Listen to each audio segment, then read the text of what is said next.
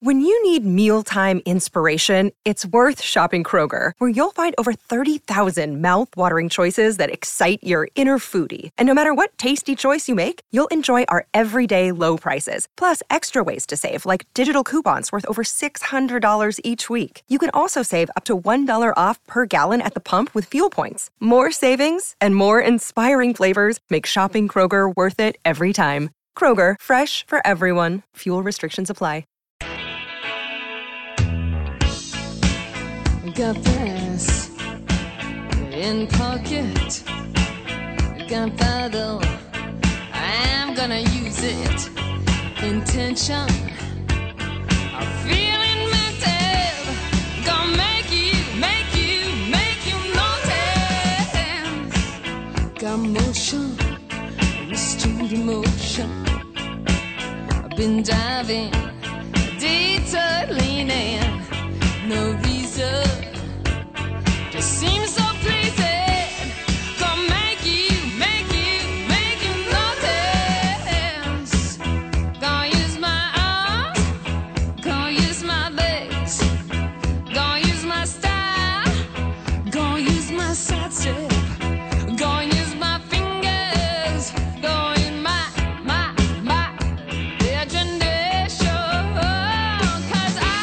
great tune, Brass in Pocket, the Pretenders at 841 on your Wednesday morning. Been a great show already.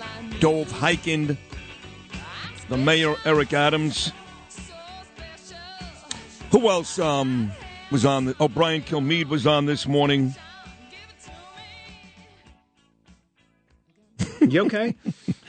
I am okay, yeah. I mean, if it's uh, punishment for you is we take the phone and put it 18 feet away from you for a little bit. What? Nothing.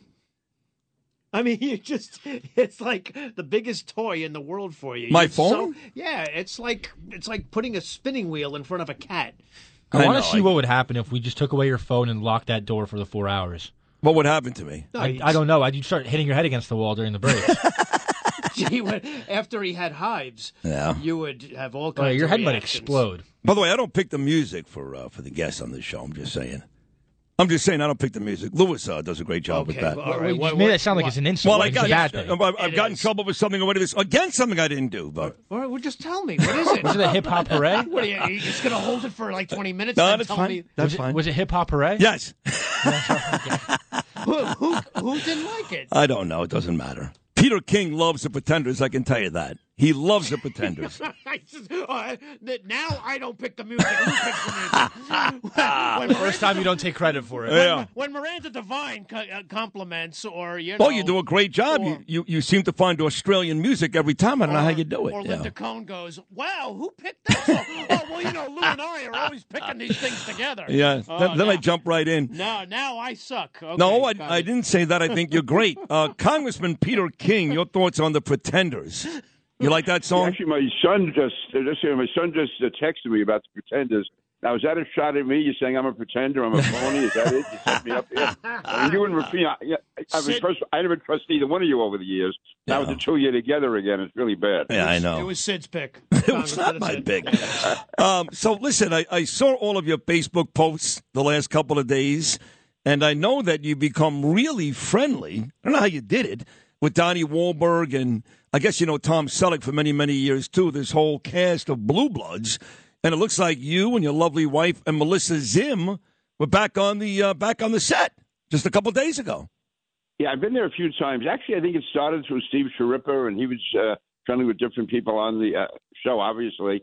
And uh, so I started going, I guess, back in 2018 at their uh, set down in Greenpoint. There again, 2019.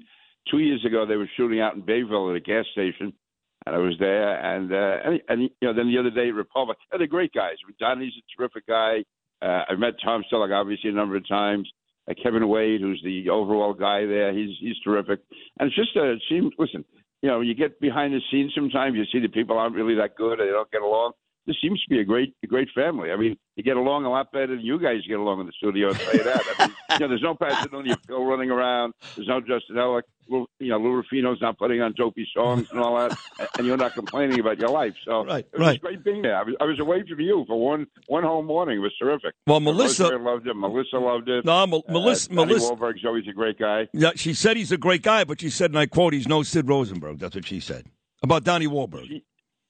Funny because she said to Donnie Wahlberg, "You know Sid Rosenberg." So I don't know what's going on. You know, it's back and forth. You know, if people play one off against the other.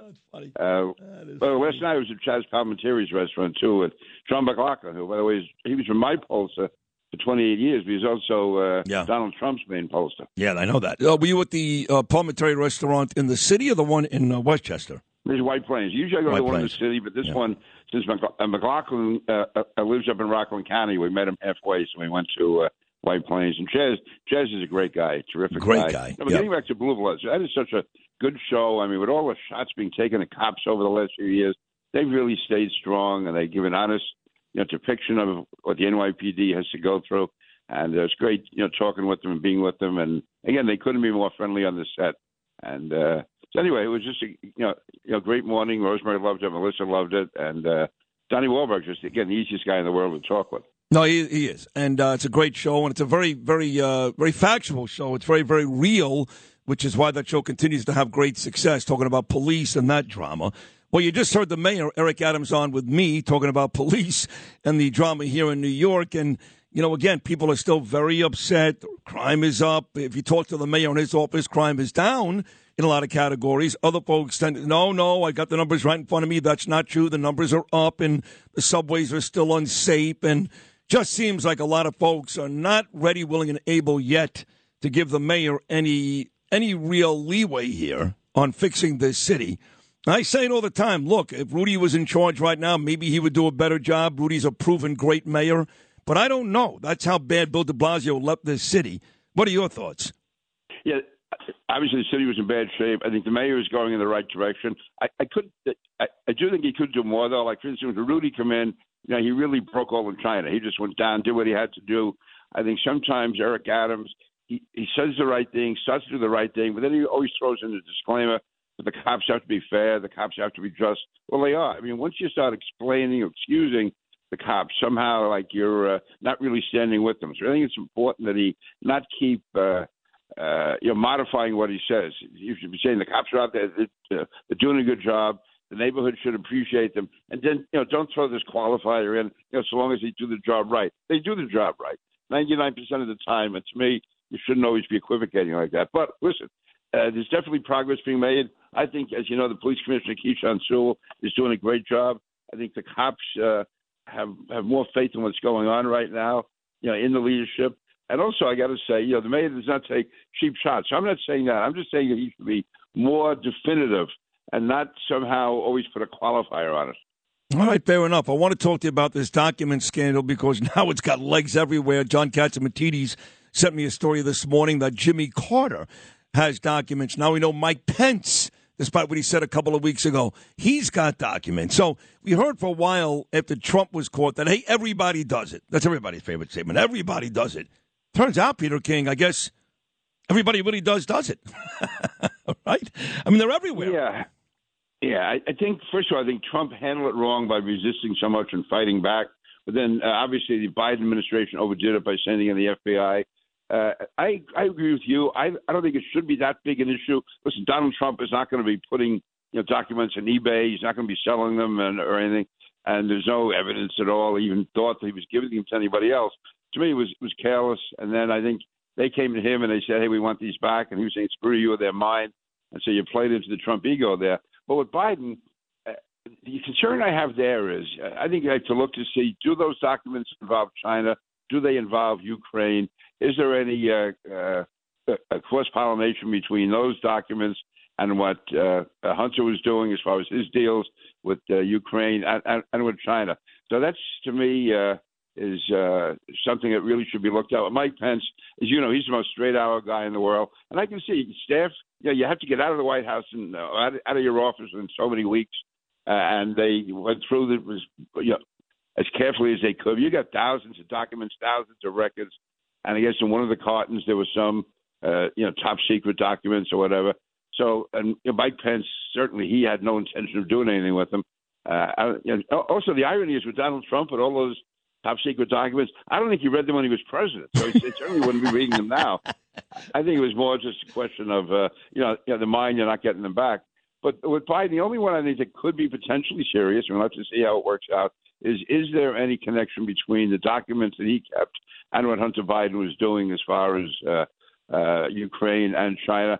And also, there is a difference, man. You know, the documents in Mar-a-Lago, they were in a room, they were locked. The FBI had actually put the lock on the uh, the door where the documents were. We, as we see in Joe Biden's case, they were thrown around his garage.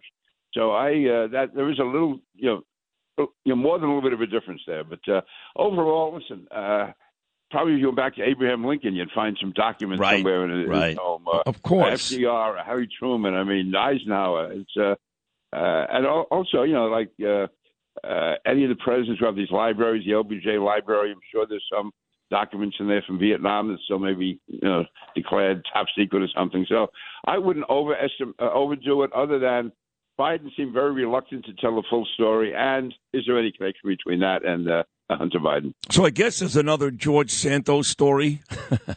He's telling people, or he told people, he was mugged in New York City and his life was threatened, and they just keep coming. And look, the fact is, he's lied time and time again, and there have been no repercussions. He's been sworn in. He's been put on two committees. So, you know, it's nice that Joe Cairo was yelling and screaming, and Bruce Blakeman is yelling and screaming, and even us, Peter King and Sid Rosenberg, are yelling and screaming. But the truth is, nothing's happened. Nothing.